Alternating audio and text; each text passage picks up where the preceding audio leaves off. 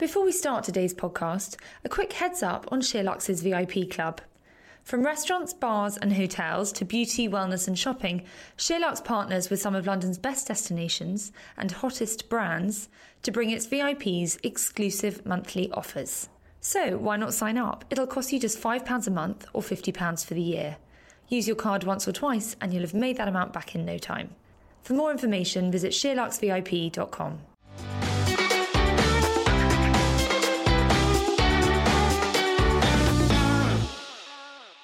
Hello and welcome to the SheerLuxe podcast. I'm Georgie Coleridge Cole, the founder and editor of SheerLuxe. Now, today's episode is something a little different. I'm joined by broadcaster, writer, and psychotherapist Lucy Beresford. Lucy is ITV This Morning's Agony Aunt, LBC UK's Naughty Mary Poppins, and SheerLuxe's go to for advice on everything sex and relationships. At SheerLuxe, we take our role in curating all aspects of life for our readers really seriously.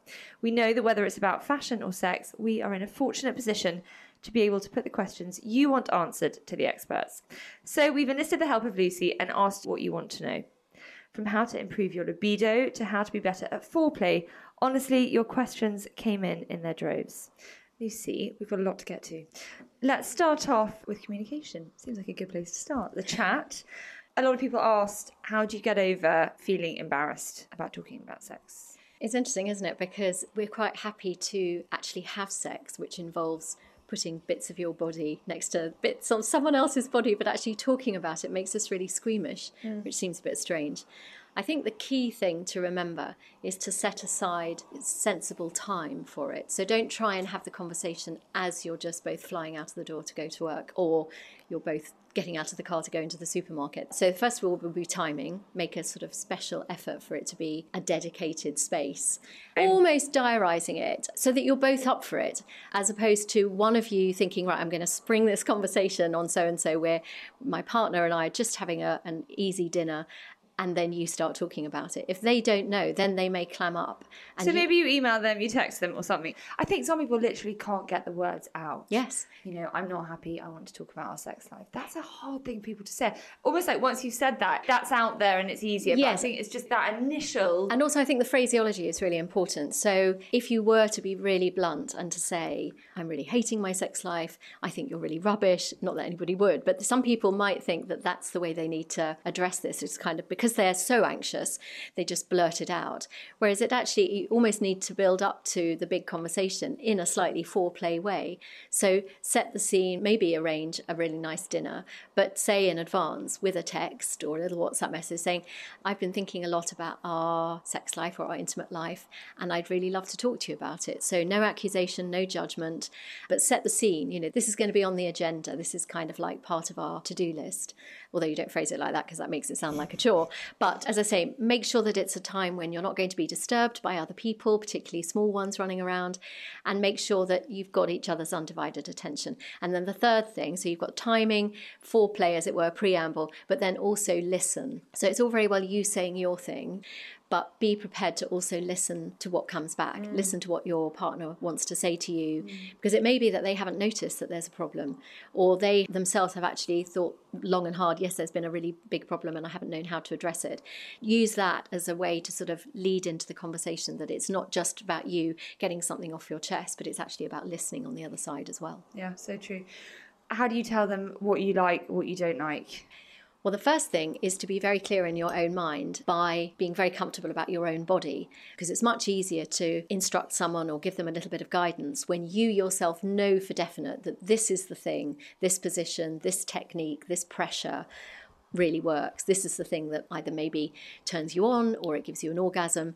And therefore, masturbation is probably the way in which it allows you to be so in tune with your body and so in tune with what works and also what doesn't work. So, the first thing is, yeah, really get to know your body really well sort of inside but also out. You know, we have to remember that there are loads of erogenous zones. It doesn't just have to be around the genitalia. It could be that your particular one is behind your earlobe or sort of skin on the inner thigh.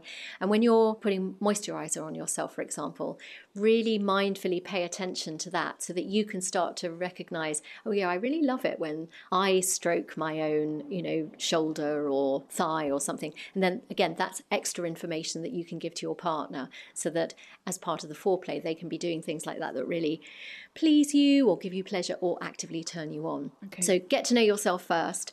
And then sometimes it's about sitting down, the two of you, and saying, okay, let's play a game. I'm going to write down the three favorite things that I like to do sexually, and you get to do that too. And then you swap papers, and then you read what your partner has written, and then you start a conversation.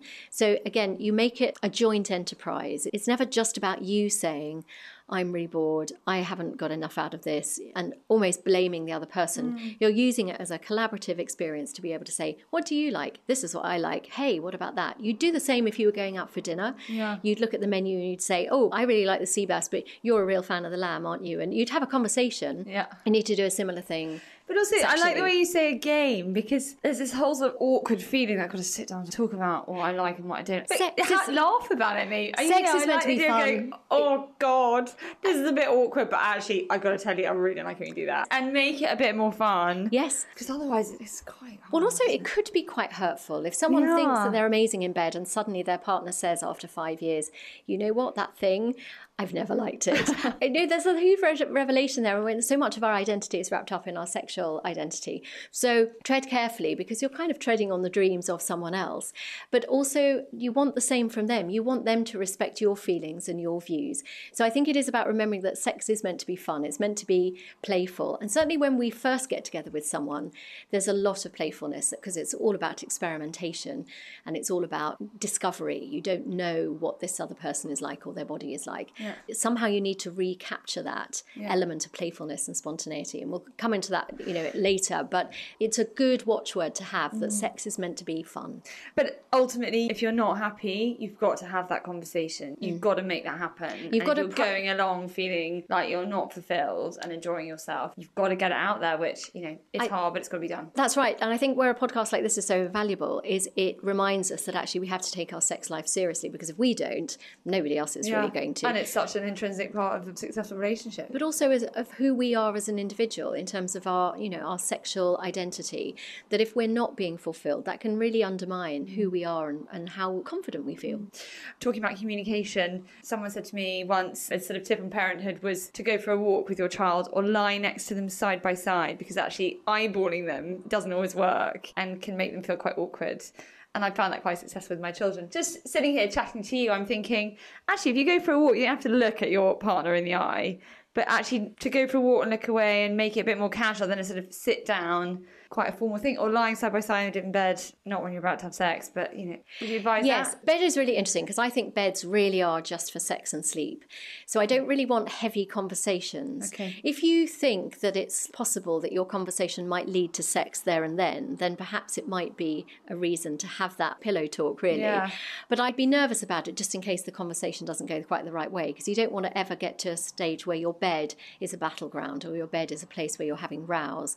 I do like the idea of going for the walk, or if you know that you and your partner have got quite a long journey, and you know one of you's driving and one of you say in the car. In the car. Sometimes my husband and I say we need a road trip. Yeah, just to go and have that opportunity, or you choose a restaurant that's a really long way away, and it's going yeah. to take as long as the traffic isn't a nightmare There's and the no other person's just focusing on on the traffic.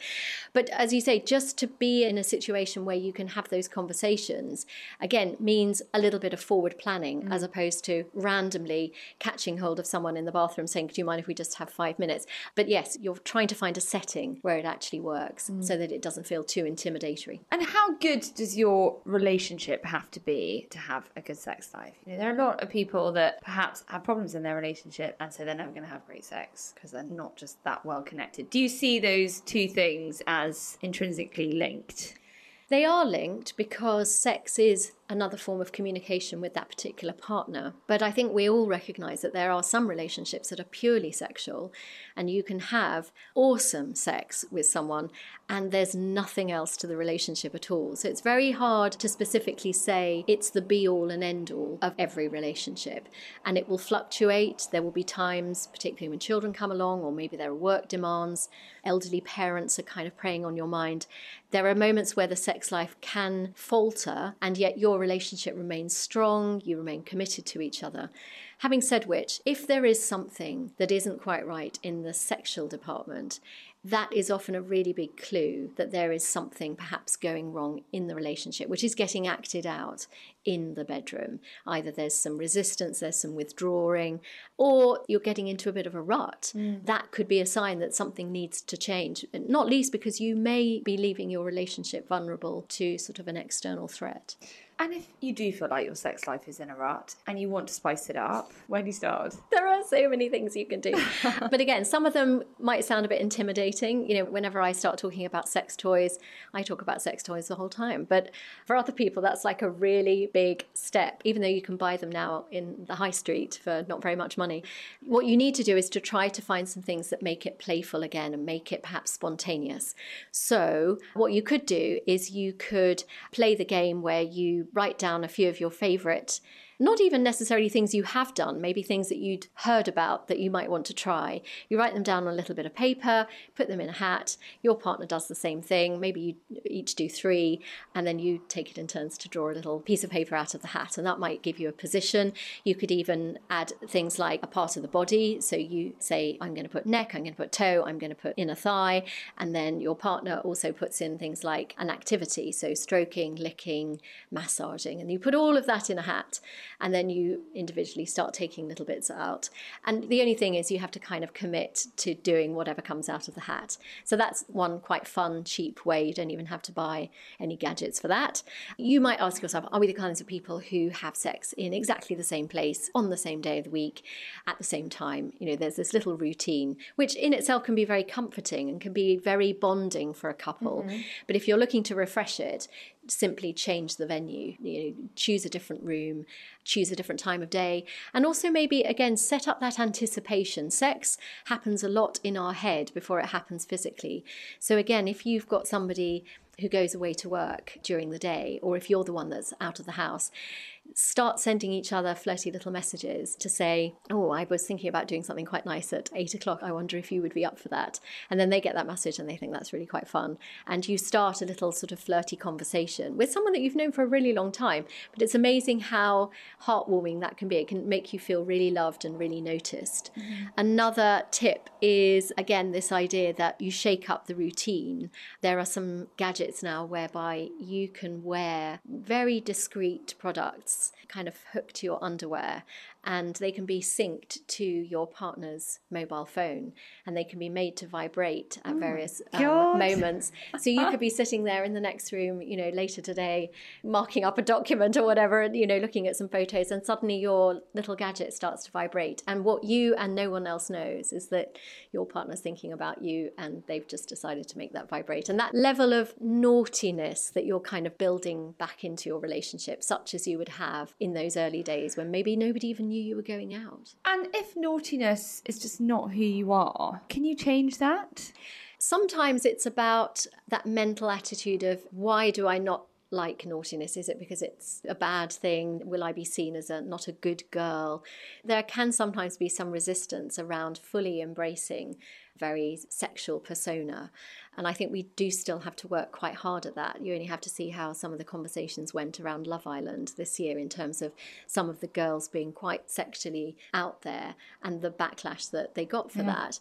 But I think there are other things that you can do that aren't necessarily even about penetrative sex. It could be about saying, okay, do we need to have more hand holding in our relationship? Do we need to have maybe a few more massages? Or I always find I'm the one doing the dishes. Can I ask my partner that we could do it? And then we just start having a nice little chat together yeah. as you wash, I dry, we're just chatting. It's amazing what different couples create for themselves. That's why, again, you need to talk about it.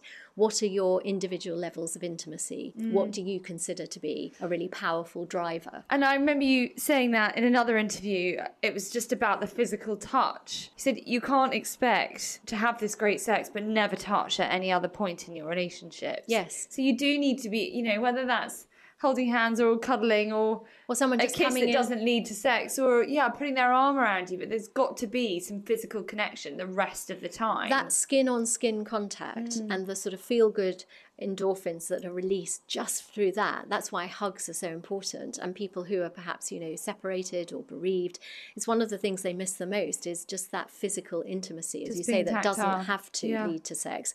And that's also quite useful if your libido is a mismatch, because what often happens is the person whose libido is less or lower often thinks, oh my goodness, well, you know, if I just touch someone, they're just going to expect sex and I don't want to go there and then it all becomes really complicated.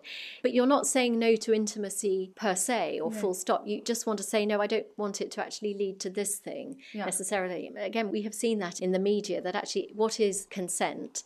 We talk a lot about it in terms of non intimate relationships, people who don't know each other very well. But when you've been in a relationship with someone for some time, you still have to navigate that. What are the consensual boundaries in this relationship? Is it okay for me to just massage you on a daily basis without feeling obliged to always then get into bed with you? And I think, as well as that conversation that you've got to have, I think if you are unhappy about your sex life or your lack of sex, that's a really good place to start, isn't it? Just by being a bit more tactile, having a bit more skin to skin time. Yeah. And, you know, hopefully that will build up and you'll feel closer and then you'll want the sex, you know? Because I think what happens in a lot of relationships is that a lot of resentment builds up. Let's say we're talking specifically about heterosexual relationships here, where you have often a woman thinking, he only seems to get in touch with me when he wants sex. Mm. Whereas I would actually like more intimacy in lots of other ways, even if it's just giving me a hug as we're standing in the supermarket queue together. Yeah, Something absolutely. that reminds me and makes me feel special, connected, remembered, validated. And it's a physical thing as well. Yeah. I think that's such good advice. What about if it's the other way around and you're wanting the sex and they're not? Quite a lot of people said, My husband doesn't want sex anymore. How do I get him interested mm. again? How do I get him to initiate it? I think, again, it's going to have to be through the spoken word first, because what I find in many of the clients that I've worked with is that a woman will come to me having exhausted what they think are all the options, which include dressing up in particular ways, trying to, you know, think of all the different role play they could go through. Should they suggest the most outlandish positions? They're trying to see their way into a male brain. What are they after?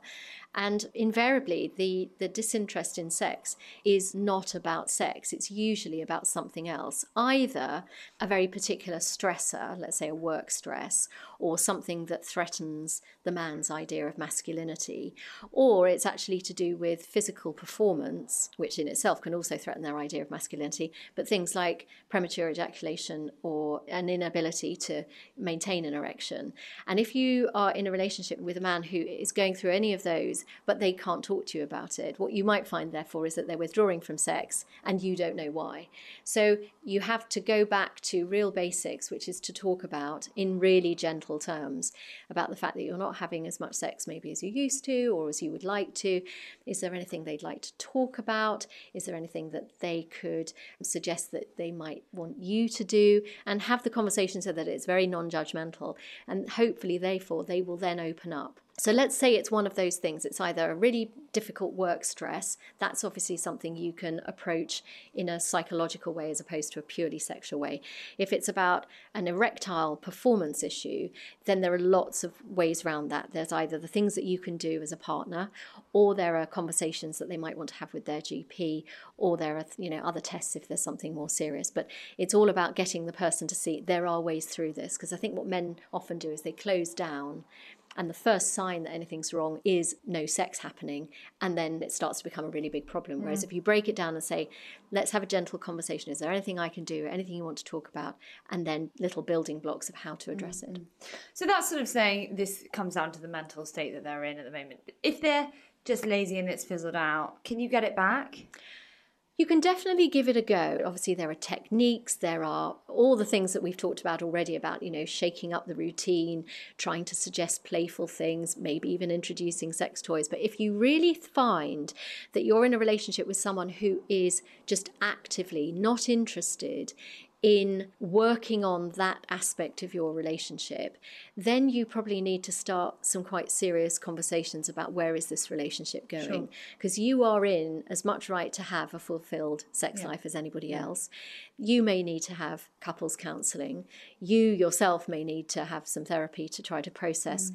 something that, as I say, is probably a symptom of a bigger problem Yeah. in a marriage. That I think there probably are though couples, aren't there, that neither of them really want it and they're quite happy having as long as both But it needs to people be- are on the same Yeah, page and certainly the older you get and the more you know things that come into a relationship couples can get to the point where they think actually you know once a fortnight is fine or once a month or I'm very happy not doing it because what I really value is the companionship and we've got lots of tactility anyway.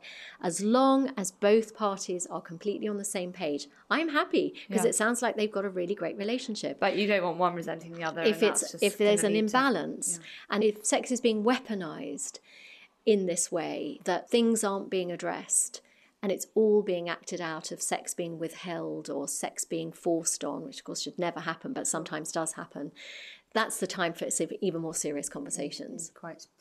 Someone said, "How can you enjoy sex again if your partner's been unfaithful?" You decided to press on. it's really hard i was asked that question so many times that i ended up doing a ted talk Really? yes how do i stay in a relationship with someone who's betrayed me And how can you enjoy that most intimate moment when all you can probably think about is that they've had that intimate moment with someone mm-hmm. else? I mean, Yes, because as you say, some betrayals include a relationship where sex was part of it. Not all, but some. I think that's where you have to work on the problem in two ways. You have to work on things as a couple, and then you also have to do your own work on yourself. If you have made a commitment, and I'm not suggesting this is something you do overnight, but if eventually you have got to the point where you think, yes, I can definitely stay, you may have to do some private therapy work on processing what it feels like that they may or may not have been intimate with someone else. I certainly wouldn't want you to kind of wound yourself by constantly asking for all the details. Some people want that information. You might need that information in order to put that distance between the two of you and say, right, it's over. But if you have decided that you're going to get back together, one of the things is about saying, we are now back together almost as a new couple. And in some ways, it's a bit like saying, before we got together, my partner did have people. And now it's a bit like saying, okay, so now we're going to have a completely new relationship. In which case, I'm going to have to accept that they maybe did sleep with other people before they met me, in the same way as I may have slept with other people before I met them. But it is about saying, right, from now on. I am, it is just a clean slate. And goodness me, I'm not saying that it's easy to do. I've had too many people come to me and say, I've tried that and it's really hard. It's definitely doable. I think it's about working out the reasons why you're staying. And if you weigh that up and say, the reason I'm staying are for these really important, healthy reasons. And occasionally I'm going to have those moments, in which case I'm going to have to do a lot of work on myself to say, just put those thoughts aside. But it takes a lot of time. Let's talk about confidence. A lot of people said I'm not confident, especially when it comes to my body in the bedroom. I don't feel sexy. I feel quite prudish. Two slightly different things, I always think. The prudery, I think, is usually a function of things that have happened to us earlier in life. So, whether that's because we were raised in a family where sex was not talked about, or mm. it was regarded as dirty, or, you know, good girls don't do that kind of thing, or we had really messed up sex education because sex education is pretty useless in this country even now. So, imagine what it was like when we were at school. Or maybe you have a faith where it's hard for you to reconcile some of your desires with some of the teaching that you feel really about, that's the moment where you have to do some work on yourself and process some of the thoughts and feelings that you had. I'm not suggesting that everybody has to swing from the chandeliers the whole time and, and run around in skimpy clothing if that's not what they feel comfortable doing. You must only, I cannot stress this enough, you must only ever do things sexually that you feel comfortable with. And in an ideal world, hopefully you'd be with a partner who would understand that and would help you on that journey. Mm-hmm. But if you do want to be a bit more adventurous and you do want to be a bit sexier, but you struggle with it. Yes. So the next part of your question was about body positivity and also that idea of just simply body confidence. We can have all sorts of things happen to us or none. And we might just not feel confident in our own skin, particularly because of images that we see in the media or expectations that we think our partner might have about ourselves. Or we have gone through life changes, maybe having a baby or having a hysterectomy or going through the menopause. All of those things genuinely affect our body. They change our body, and we may have an emotional response to those changes, which of course we couldn't control. But I think one of the loveliest things to do is to sit with your partner and again do it together so there's less pressure just on you. You start to write down all the wonderful things you like about your partner's body, and they are doing the same thing to you. And then you swap papers and you start to read the things that they have written about you. The idea is again, you've got this other person's idea of your body to start to chip away at that negative thinking that you've got in your mind. So it's a little exercise that allows you to start to remember okay, actually, what my partner really loves are my boobs, or they really love feel of me when they're inside me, or they really love my face, they think my face is beautiful. Little things for you to start to hold on to sexually are about the ways in which you can start to get your confidence back. And insecurity on body parts, I mean, that's not going to go away.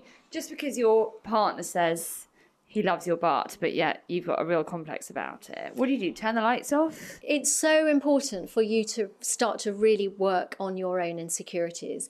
It's great if your partner thinks you're fabulous, but it doesn't often chip away at those deeper insecurities. So you have to do that work on yourself. And also, sometimes it isn't even about the body. When I was giving you that example of the game where you write down the lovely things about their body and they write the lovely things down as well about your body. It's also about saying, could you write down some of the clothes in my wardrobe that you really love to see me in? Because sometimes it's just nice knowing that if I wore a particular dress or yeah. a particular pair of jeans, if I know that when I wear that, that actually my partner is thinking, oh, wow, I love it when they wear that, that can do a lot again mm. for our confidence. So, again, that two way street of communication can be really, really helpful. If it's a weight issue, I mean, this is the other really interesting thing. We are not our weight. It shouldn't really matter what our weight is but nevertheless, a lot of people believe that they feel better about themselves when they're a particular weight, or perhaps if they've lost baby weight, or if they're going through the menopause, if only I could get back to the, you know, the figure that I had before.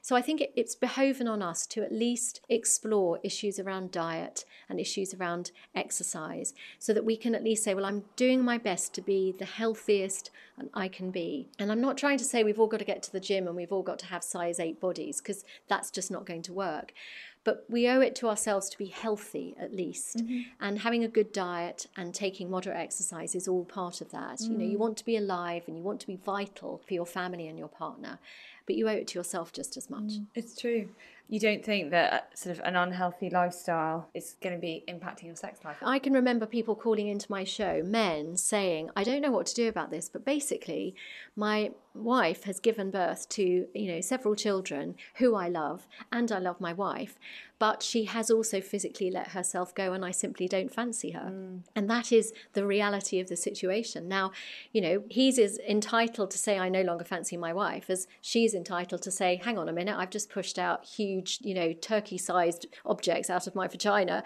Forgive me if I kind of don't feel like going to the gym right now. Yeah, right, you know, exactly. And I really haven't got the time or the energy to go to the gym three times a week to satisfy you. So there's a balance there. Mm. But ultimately, confidence is a very subtle thing.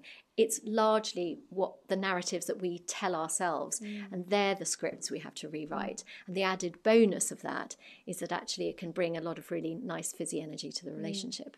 But I think the point of ultimately taking pride in yourself, in your physical health, well, is really key. It isn't just about sex. You know, if you were in a relationship with someone who was an alcoholic or a drug addict or was behaving in such a way that was really compromising their health, what they looked like, how they smelt, you would start to say something. You would say, You've got to sort this out for a whole variety of reasons. Ultimately, it's about you loving yourself enough mm. that you can do all these things, and the knock on effect mm. is that your sex life will be improved as a result. Mm. We're saying, you know, general We're health and well-being. Look after yourself. You don't prioritize that. If you don't prioritize yourself health, and I see too many women who prioritize their children and their partner, and how amazing is that? And then their work, and it's like they are the bottom of the list, mm. and they long to have the time and the energy and maybe the money for that. But uh, when they don't, they also resent that. And I think the first person they take that resentment out on is themselves. Mm. We need to help women rewrite that script Quite. because they're the ones making it all happen. If you are not in a good place, yeah, then nothing no else, else works. Yeah. So it is like that mantra on the aeroplane. You know, you must put your oxygen mask on yourself first Otherwise, you can't help yeah, other people. Quite. Similarly, for your sex life, you have to love your body first. You have to nourish it, replenish the oils with fabulous moisturizer, and eat good food and take moderate exercise. Do all of those things. Yeah you will start to feel better about mm. it. And even that confidence is sexy. Just talking about it, you're like, yes, self care needs to come first. Yeah. And that will impact your sex life. Make you appreciate yourself more, make you feel sexier. Yeah. Hopefully, make you more excited about it. What if you are in a really long term relationship and I mean, we've touched on it a bit? You want to spice things up. You're doing the same things, not very often. I mean, you've talked about different times of day, you've talked about different locations, you've touched on toys. There's a few more questions on toys to come later on. But what do you do? How do you make it exciting again? Well, part of it, I think, has to be around the anticipation. You want to recreate those sort of flutters, those moments of thinking, oh, something nice is going to happen, so that you create that build up partly through texting. You know, tech is available for us to communicate with people and get those little vibes going at the beginning of the day. But actually, in the do. So, my argument would be you have to have the foreplay first. Yes. You wouldn't expect me just to say, right, quick, penis and vagina, go for it. No. If we've got the little button Gadget attached on to your- our on your pants, pants. and you're texting and you're flirting and you've scheduled it, you haven't, you know, however you're saying, right, tonight's the night. Yes. You're now there, wherever your new location is. How are you making the actual physical sex. Enjoyable? constantly. Well you are constantly trying to make that connection with your partner. So you mentioned eye to eye contact earlier. Tantric sex makes a lot of that sort of intimate eye gazing connection. If you're with your partner, start with the eyes, start to sort of gaze at each other in that moment, and then gradually allow your gaze to travel over them, allow their gaze to travel over you. You don't even have to do anything at all, just use that gaze, real connection. Then another thing you can do is literally stand and hug so tightly that you can start to feel each other's heartbeat. Again, you've got that fantastic skin on skin connection. I'm not asking you to do anything dramatic or exertion led or you know anything that you might think oh but I'm a bit too old for that. But standing hugging and really feeling their body touching you wherever it touches is again getting you reconnected with their body and their skin. And it's amazing how few people do that because you mm. just think, oh no, well, we just sort of touch in various places. But really try and work out how much more skin of his or hers you could be touching. And then the next thing is to talk about who's going to initiate it. So you might get to a situation where you take it in turns. So I'm going to be the one that's going to stroke you, or you're going to be the one that strokes me. But take it really slow. Try to delay penetration and orgasm and ejaculation for as long as possible. And as I say, it, that build up, you're trying to delay everything so that when you do finally get around to it, you almost can't stop. How do you really let go? Are there any techniques that you suggest for women that struggle to let go and to switch off and just to surrender to the moment? That's where I always still think that the foreplay is vital because it gives you that warm up time. I mean, you have to remember that it takes a woman about 20 to 30 minutes to become sufficiently aroused for an orgasm to take place. So, a lot of women have sex quickly and then wonder why they don't have a great orgasm. So, again, if you allow for the intimacy, the foreplay, to happen. That gives you more time. You can do your to do list in the first two, three, four, five, six minutes, but after about seven or eight minutes, you will find that you're more in the flow of it. So give it time, don't rush it. Definitely give it time, don't rush it. But at the same time, it's a bit like that exercise I talked about in terms of getting the skin on skin contact where you're hugging each other. The point about that is that you're really in the moment there. You're in the now of trying to really feel the skin being touched on your skin. The way to get out of your head is to really focus on your body, what's happening, what you're feeling, what the speed is, what the textures, can you hear anything, what are the smells. Really pay attention to those five senses as a way of getting out of your head. So you're saying it always needs to be a long thing, or is there a place? There's definitely a For place quick for a sex. quickie, particularly if you're juggling lots of other commitments. You know, you've got kids, and for some reason you know that the kids are now down for 20 minutes, or you know, granny's arrived and they're doing something. You have to take advantage of those moments, definitely. But the first thing you have to buy if you're a new parent is a lock on the door. You have to prioritize your sex life, and you have to be able to say to yourself and to anybody else who inhabits that house, you know, there is mummy and daddy time, and the lock goes on the door. And it's actually so much fun to have naughty quick and fast sex. It feels like you're in a movie. It feels like you've maybe just met this person. And don't forget, you can also do some role play around that. You can often, in advance, say, right, what we're going to do is we're going to pretend that actually I've just met you in a bar. And those kinds of little games, those little fantasies can be enough to just shake you out of your rut, or as you say, give you that impetus to have quick and dirty sex, which is fantastic. And on that subject, spontaneity, you feel like spontaneity is key then? It's really key because it's what used to happen when we first got together with someone. I mean, the number of times you would have actually had sex really quickly. You need to reintroduce that kind of spontaneity. It may take longer for both of you to warm up, and therefore the actual action of quick sex might take a little bit longer. But the intent is there. The intention of grabbing the moment. It's just so much fun. And that's again, it's that little private secret world that you've entered together again. Mm. When the two of you are having quick, naughty sex, nobody else knows. And there's something very enticing about just that. And frequency, is there a number? If you're in a relationship and you're only having sex this often, should there be alarm bells going? There is definitely no right number, but there is a right number for the couple. And if one of you is thinking, I, I so really love it when it was six times a week, and the other person is thinking, God, I'm so glad it's never six times a week, if there's a mismatch there, then that's something that needs to be talked about. The big fantasy is that everybody else is having sex all the time, and you are the only couple that are rubbing along maybe, you know, once a fortnight or once a week or whatever. And that actually it's about what works for you as the couple. Let's talk about the sex itself. Let's start off with positions, the best positions to increase your chances of an orgasm a lot of sex happens in our head, which is why masturbation is so great because you can actually have that knowledge in your mind as to what actually works for you, whether it's a rhythm, whether it is a position, lying on your side, lying on your back, whether it's a certain speed, where your clitoris needs to be stimulated, whether you're much better once there is some penetration, so maybe using sex toys.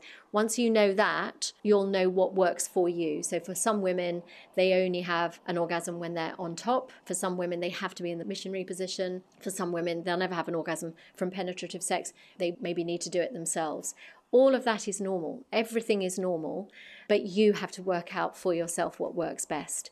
Now, this can be a bit scary, but I've come across women who've never had orgasm with certain partners and they think that it's them, and then they move on to another partner and they have an orgasm straight away. So sometimes it's about the relationship, and it may well be that you're not relaxed in this relationship, you're not relaxed when you have sex. Maybe it's your first relationship and you just haven't really got into the rhythm of it yet. Or maybe you're in a relationship where there are other things that are making you uncomfortable or you don't feel safe. Your body is possibly telling you something. So there are lots of ways in which that question can be answered. And if you want to have more orgasms through penetration, yep. what do you suggest people do? So there are a couple of things. One question would be to ask, you know, what is the problem? What's the resistance? So, for example, some women suffer from something called vaginismus, which is where your muscles of your vagina involuntarily tighten and it makes penetration difficult or sometimes even impossible. If that's the situation that you're in, then certainly talk to your GP about that and also because many of these women will have used a lot of lubricant, they will have used lots of other techniques, and it still isn't working. So that would be something that you'd need to talk either to a therapist or to a GP about, and also talk to your partner. Are there ways in which perhaps they could use their finger, use lots of lube? Are there ways in which your resistance is psychological rather than purely biological? You need to try and work that out. Again, I think if you can masturbate more and work out how to bring yourself to orgasm, there will be much less pressure on you worrying about whether your partner is able to do it as well. But for some women, it's much better for them if their clitoris is stimulated and the labia as well, as opposed to an actual penis or a toy going in there. Know what works for your body and you work with your partner to identify the best ways for that. If you are just simply unable to have an orgasm as a result of penile penetration, then again, explore whether that's because the rhythm isn't quite right. So, for example, women actually do quite like a very regular rhythm. Once the waves of the orgasm are building up, what you find is that you want a very consistent rhythm. And what often happens is the partner senses that you're having an orgasm and often stops. I mean, that's the worst thing. And you're lying there saying, keep going. So, again, understand the structure of your own orgasms in order to be able to better educate your partner so that when you're both having sex together, you can say, okay, and this is the moment where I need you to just literally keep going, same rhythm, same pressure. We're going to be in this position. The problem is when I talk like this, it makes it sound really clinical and technical, and everybody just wants it to be really romantic and for it to happen very naturally and organically. But until you can get to that point, you might have to do a little bit more basic work by saying, yeah, so we do this, and then, yeah, just keep going going at that particular rhythm, that particular speed. And then when I get to this bit, and often the orgasm itself ripples for a very long time, if your partner starts to understand that, then they can help you continue the orgasm. But you can't communicate what you don't know about yourself. You've talked about the build up. Someone said, "What foreplay is good for creating build-up?" All foreplay, any foreplay. In fact, there should always be foreplay, apart from the quickie, obviously. But it is a bit worrying that a lot of women do say there just isn't any. You know, it's basically a quick little grope of my boob, and then that's it. And men think that that's enough. What all people need to know is that again, it takes about twenty minutes for a woman to be kind of warmed up nicely, and whether that's through stroking, compliments, gazing into your eye, hair stroking, toe sucking, whatever works. But there needs to be a little bit more of activity in that intimate space. Now, some people really like the whole role play thing. Get me a feather boa, you know, I'm going to pretend that I'm going to do this, I'm a Chippendale, a fireman. That can be quite arousing. But if you think of your sexual activity as, as a space, you want to come into the space and have this really lovely experience where you start to get to know each other, almost as if every encounter is a brand new encounter. And in terms of what needs to happen, it's just about that lovely idea that you are being cherished and adored, you're hopefully doing the same thing for your partner as well. But sex as a form of worship, I think it's even said in the wedding vows, you know, with my body I thee worship, that there's some adoration going on of you as an individual, you as a person in this unit, and you as your body. All of that needs to be acknowledged. And that I think often builds up to the best mm. sex. Okay, lots of foreplay. We had quite a lot of questions on how to give a good blowjob and how to give a good hand job. Brilliant. So, again, lots of communication because we're not born knowing quite what works for our partner. So sometimes it is about sitting together and saying, okay, can you show me what you do when you're masturbating? What are you actually doing? You know, where in the shaft are you actually placing your hand? And does your second hand come into it at all? And again, what is the rhythm? What is the speed? And when does it change? Because there will be changes. And if you can start to mimic something that clearly works already for your partner, then you're in. It doesn't really matter what you've done with other people. The key is to make it really work for them. And also, it's that lovely moment of, I want to know all about you. I want to know what works for you, as opposed to all these other people that I've known in my past. It makes it feel very special. So, that would be for the hand job. And also, you need to ask about things like, you know, other extra things that I could do. So some men are super sensitive about their testicles, they don't want those to be touched at all.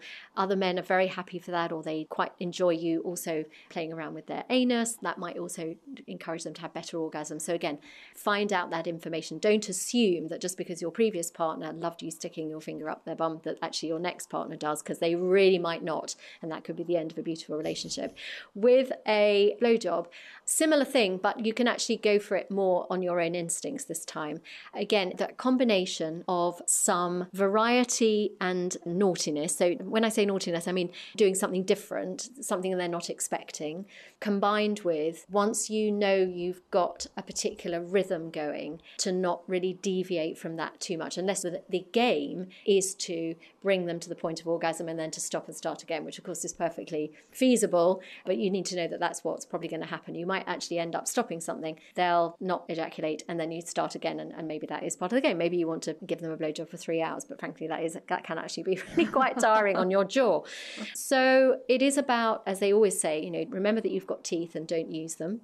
Um, try to be as wet as possible, and whether that means having some water beside you, a little bit of wine, or you might want to think about different sensations. So you might want to put some, uh, you know, a little bit of soft ice cream on your tongue, so that the next time you go down, there's a different sensation because it's quite cold different things that you can do with your tongue. You kind of think of it like a big ice cream. You're either doing a really big lick of the ice cream or you're doing like little fluttery ripples with your tongue. And your tongue is really mobile. We don't really think about what our tongue is capable of, but given how it changes in order to speak, it's got the most incredible amount of mobility so that you can actually use that to play around a lot with the penis and give lots of excitement.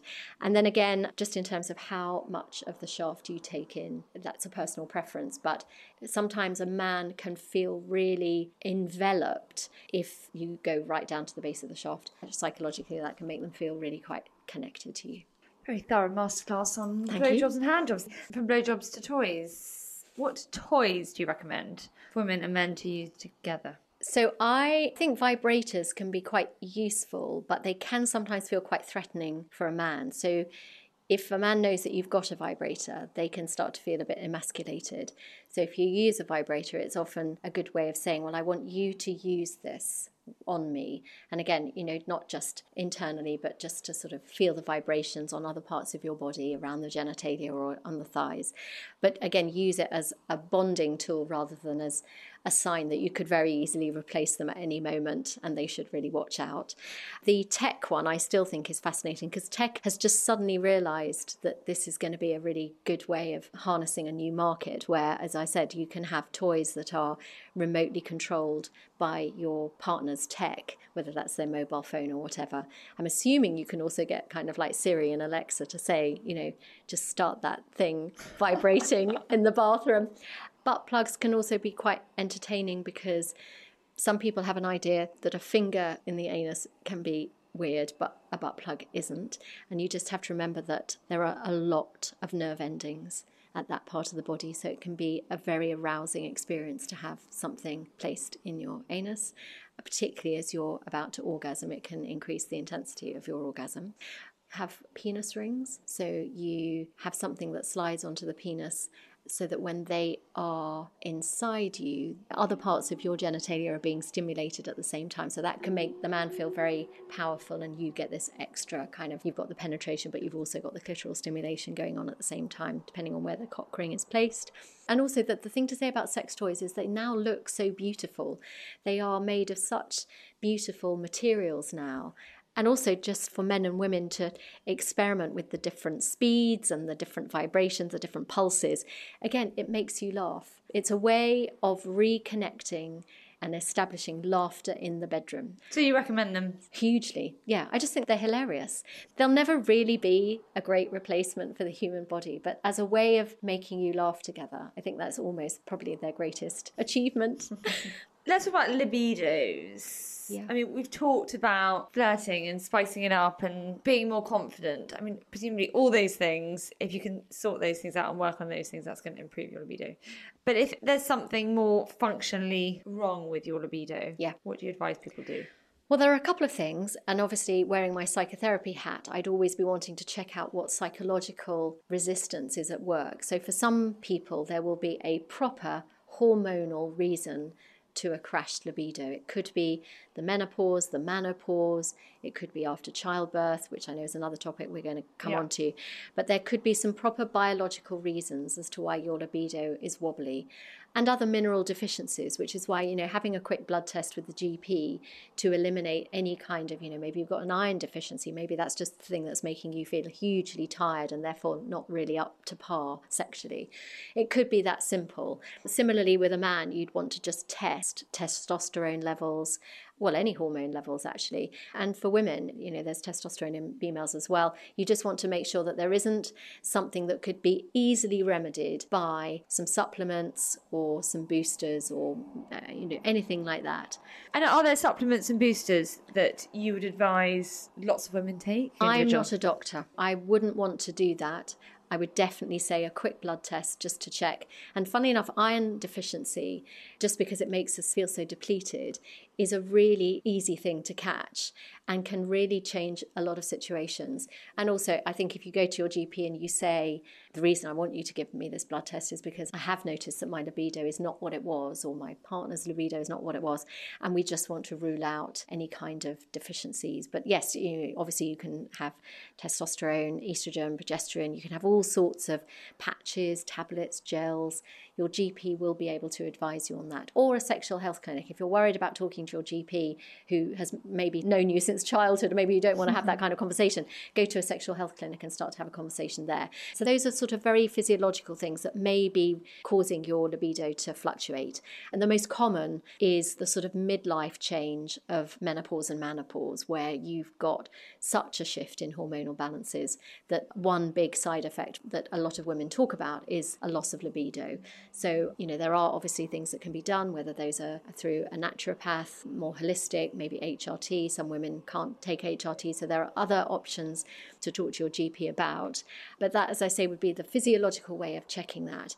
Psychologically requires a little bit more lateral thinking. So some people, their libido crashes because they feel unconfident, they feel useless, they feel worthless, and then that really starts to crush their spirit. Or it could be that there is a psychological resistance. There may be resentments around how the relationship has evolved. Maybe you feel that your partner isn't pulling their weight in the relationship or even just around the house. Maybe you feel that everything falls on your shoulders. And you start to feel that, you know, the last thing you want to do is to be having sex. And then lo and behold, your libido comes across as quite crushed or ruptured, but it might actually not be anything hormonal. It could actually be more psychological. And then, really, that's a communication thing again, isn't it? Yes, but also communication with yourself. Mm-hmm. Pay attention to what you're not telling yourself. Okay. Premature ejaculations, erectile dysfunction. What do you do about that? So, premature ejaculation, again, let's assume that all other areas have been looked at either by going to talk to a GP or checking that there is no kind of psychological resistance. There are certainly some things you can do in the moment, you and your partner. So, if you're male, you can try to resolve your premature ejaculation by it's called the stop release method. You masturbate for as far as you go just to the point of ejaculation and then you stop and then you start again and then you stop and you do this several times, maybe several times during the course of a day, or you do it several times over the course of a couple of weeks, so that you gain mastery over your own ejaculatory process. Like building up your muscles in the gym. Uh, yes, exactly. So, in a way, that's your way of helping yourself. In the bedroom, if you are minded to help get your partner to help, you have a similar thing, which is you start having sex and you uh, have an erection. And if you feel you're about to have an ejaculation, you get your partner to take their thumb and forefinger and sort of clasp it around the base of your penis to sort of delay the ejaculation. Well, so, and that stops it. And that can then stop it. But again, what that also does is it's like the two of you working towards a joint enterprise rather than the man feeling that they have to do it all on their own. It's quite hard to do because that means you sort of leaping forward and it also requires that some of the positions you're doing it in have to be quite straightforward so that you can actually reach out for the penis at that point. But that's another way of delaying the ejaculation. Erectile dysfunction. So, there are many reasons why that could be the case. It could be an age thing, so in terms of the menopause, and that in itself could be because of the physiological issues, or it could be psychological, getting older, feeling unworthy. But if it's something that is happening to a man much younger, I'd say kind of pre 45, then you might be looking at something that's a little bit more psychological, particularly if it's a very late onset, if it's kind of only happened over the last few years or last few months then I would want to try to explore okay, what's changed? Have there been some differences? Have you just had children? Have you just been promoted? Have your parents just died? You know, what big life changes have been going on? Because that can all affect a man's inability to either get or maintain an erection. But if it's even earlier than that, and that is obviously going to be very unusual. Again, quick trip to the GP just to check that there's no physical impairment, that nothing that can be corrected there. And you know, sometimes there are physical things that may need to be sorted out. So you want to kind of put that to one side. You want to make sure that that's been addressed. And sometimes it's about recognizing that sex doesn't just have to be about penetration.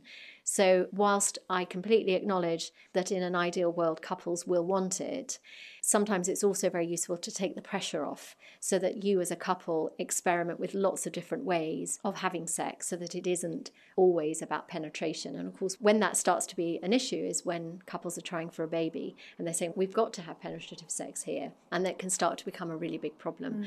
But if you can also look at the bigger picture, if the time is right, to say, okay, well, let's not worry too much about the fact that you can't keep or maintain an erection. And don't forget, there are, you know, tablets out there that men can take. They don't work for everybody. That's the interesting thing. But, you know, if you can eliminate all of those other options, one other thing is to say, okay, right, well, we're going to say it's not all about the penetration. There are loads of other things we can do. You've alluded to Viagra. Female Viagra is something we hear about. You're shaking your head. Uh, tell us about that, your views on that. As a product researched in America, doesn't actually have that much research around it.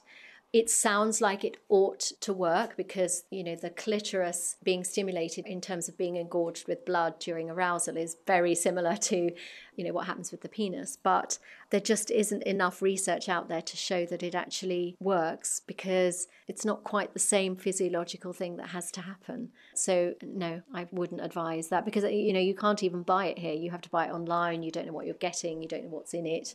It's just not worth even going there. Let's talk about sex after childbirth, the pain levels, how to get back into it, the sort of anxiety I think people build up about the first time having sex after a child. Yeah. Lots to cover here. Lots to cover, but really important because it's very easy to let it slide. Mm. And before you know it, you haven't had sex for a year. And both of you are a little bit conscious of that and disappointed, mm. but also not quite sure what to do. So, the first thing to say is it's certainly with a normal vaginal delivery, you're looking at probably having sex only after the first four to six weeks. And that's assuming you haven't had any kind of minor surgery. And that's really more to do with the fact that you might be quite dry. There's an increased risk of, of infection and soreness and discomfort. And also, I think it's nature's way of saying just focus on this other little person just for the first four to six weeks. Yeah. But re establishing an intimate connection to remind yourselves that you are a couple first and parents second, which is for a lot of people not where they're at. They tend to think of themselves, no, no, we're parents now, no, and this is the so most important. This yeah. is the, and it is important. Your this child cannot survive without you, but your child will survive while you're having sex. It's okay, and you have to re-establish that connection. Now, the key thing is, as I said earlier, in terms of um, a bit like premature ejaculation and erectile dysfunction, you don't have to desperately try and have penetrative sex as your first sexual encounter post baby. Mm. It could just be all the other lovely stuff. And of course, the chances are, if you do that for the next six weeks, by the time you get down to it, you are so gagging for it. It's going to be brilliant. But it is about reconnecting as adults and non mummy and daddy and I know this is going to sound a bit weird, but try not to make it childish. Try not to use sort of baby language, Ooh. but kind of get back to being, and dare I say it, quite raunchy people. Again, I'm not saying reverse cowgirl in the first position that you try, but just remember that you're sexual creatures and that you really love each other on a sexual level but it's about taking it slow, lots of lube to hand, maybe even a couple of towels around because you never know what's going to come. It's just preparing for it so that it's not this random quick, we'd better snatch this 10 minutes. Build up to it mm. so that you know you're both ready for it. Mm. And don't build it into some great big thing and leave it, you know I think it's one of those things you sort of got to get it over with. Funnily enough, I think you're absolutely right. That's why I think the four to six weeks thing is quite interesting because so people leave it and leave it and leave yes. it. It becomes this beast, this elephant in the room. I have heard a lot of people say we decided to leave it three months, but by three months we were already in such a groove of not having sex mm. that we didn't have it, mm. and that's really sad. So actually, I think four to six weeks thing is about saying, right, we're not going to go full bore penetrations, you know, swinging from the chandeliers type activities, but we're going to take it slow, but we are going to be intimate. Very important. You've got to prioritize yourselves at those times. There's a lot of pressure on you as mm. a couple. And also, and... you become the center of attention, and everybody comes, you know, lots of relatives, lots of friends. You've got to show a face to them that you are back as sort of grown ups again. So sometimes it might be about asking a trusted friend, or I don't know how well one would know one's in laws or the grandparents, to take the baby away for an afternoon so that you can actually get intimate. There's a good book I read which said if there's ever a time to prioritize date nights, it's after you've had a child. And Yeah. You don't need to have any sex to start with, but you just need to schedule some time for the two of you to Definitely. reconnect. There- I think it has to be absolutely sacrosanct. There has to be a date night, probably after two or three weeks. There must be somebody that you could just leave your baby with Mm. so that you can get used to not being totally baby oriented. And how do you feel about scheduling sex? It's something we've talked about here a bit, actually. If it's the only way it's going to happen, yes, it's not spontaneous, but do you think it's better you schedule it than you don't do it at all? Yes, in short answer, it's better to schedule it than not have it at all. But there are ways and means of scheduling. And this touches onto something to do with IVF, I think, a lot, where if people are trying for a baby, sex can start to become incredibly mechanical and very spreadsheet oriented and it hmm. takes all of the romance out of it. But it doesn't have to be like that. You can still know when your fertile days are and build up to it and actually make it a really big, exciting deal. It's going to be a fun So old week. It's going to be the most amazing thing because you know at three thirty on Thursday when you've told your boss that you're going out for whatever, but in fact you're coming home to do this thing because it has to be at this time.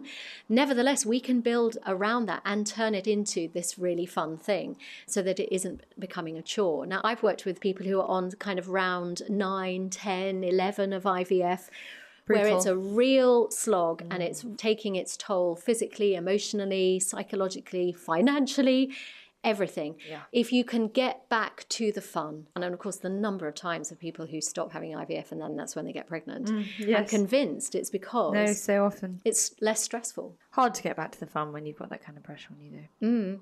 And yet, you're the only one putting that pressure on yourself. There is nobody else insisting, I would hope, that you've got to have a child and you've got to have it now. That is an internal stressor, and that's where you need to rewrite the script. it's also something we're programmed as animals to do Yes, and, to want. And, and you know- unfortunately, fertility is nothing if not finite. So you do get to a stage where you're thinking, but if it doesn't happen Mm-hmm. soon, I'm going to be in my late 30s or early 40s and it may never happen. So I can quite see why we put ourselves under that Mm. pressure.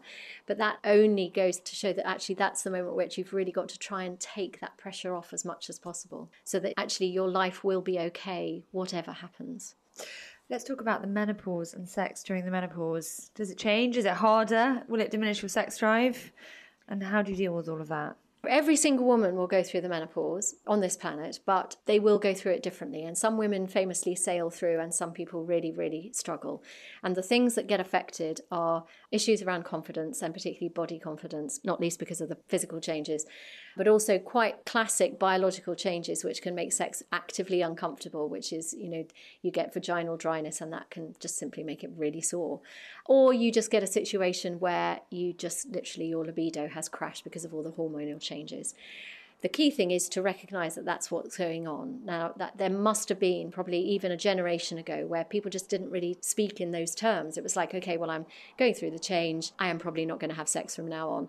Nowadays, women just don't think like that. We want to have as much sex as we're feeling like and entitled to. So, again, it's about having those conversations. And the hardest thing is, as I say, if you're a man and you're in a relationship with someone who has just decided, right, menopause has come, for whatever reason, I'm now no longer having sex with you. And that's a very difficult situation. But there are so many ways in which you can help yourself. You know, lots of lube, lots of adoring qualities to your sexual encounter so that both of you feel cherished, despite the fact that neither of you look 18 anymore.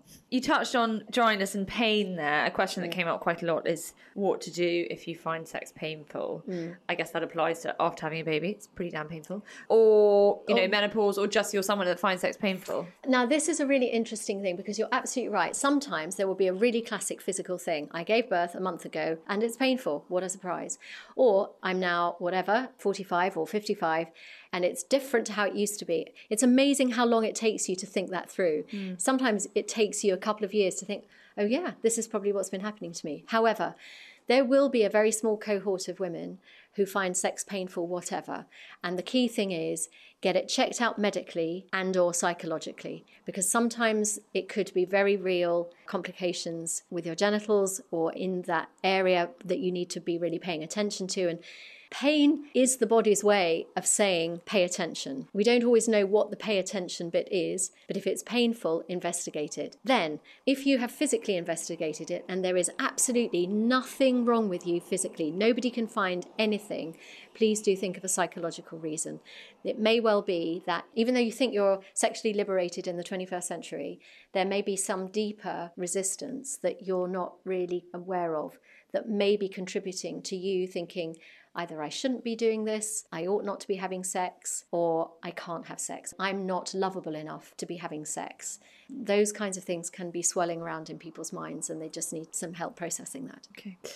We're nearly out of time, Lucy, but Oh, wow. before we finish, some parting words of wisdom for women listening that want to have a more fulfilling sex life. What will you leave us with? The key thing is yes, you deserve that. Don't let anybody tell you otherwise. And particularly if you're in a relationship where someone is perhaps trying to close you down to say, no, no, you know, we're having enough. Don't be silly. Don't be ridiculous. If you find you're in a situation like that, then that would be cause for concern almost. So always celebrate yourself as a sexual being and love yourself. That I think is my overall thing. And whether that means, you know, just slathering yourself in the most gorgeous smelling moisturizer every day or masturbation a lot.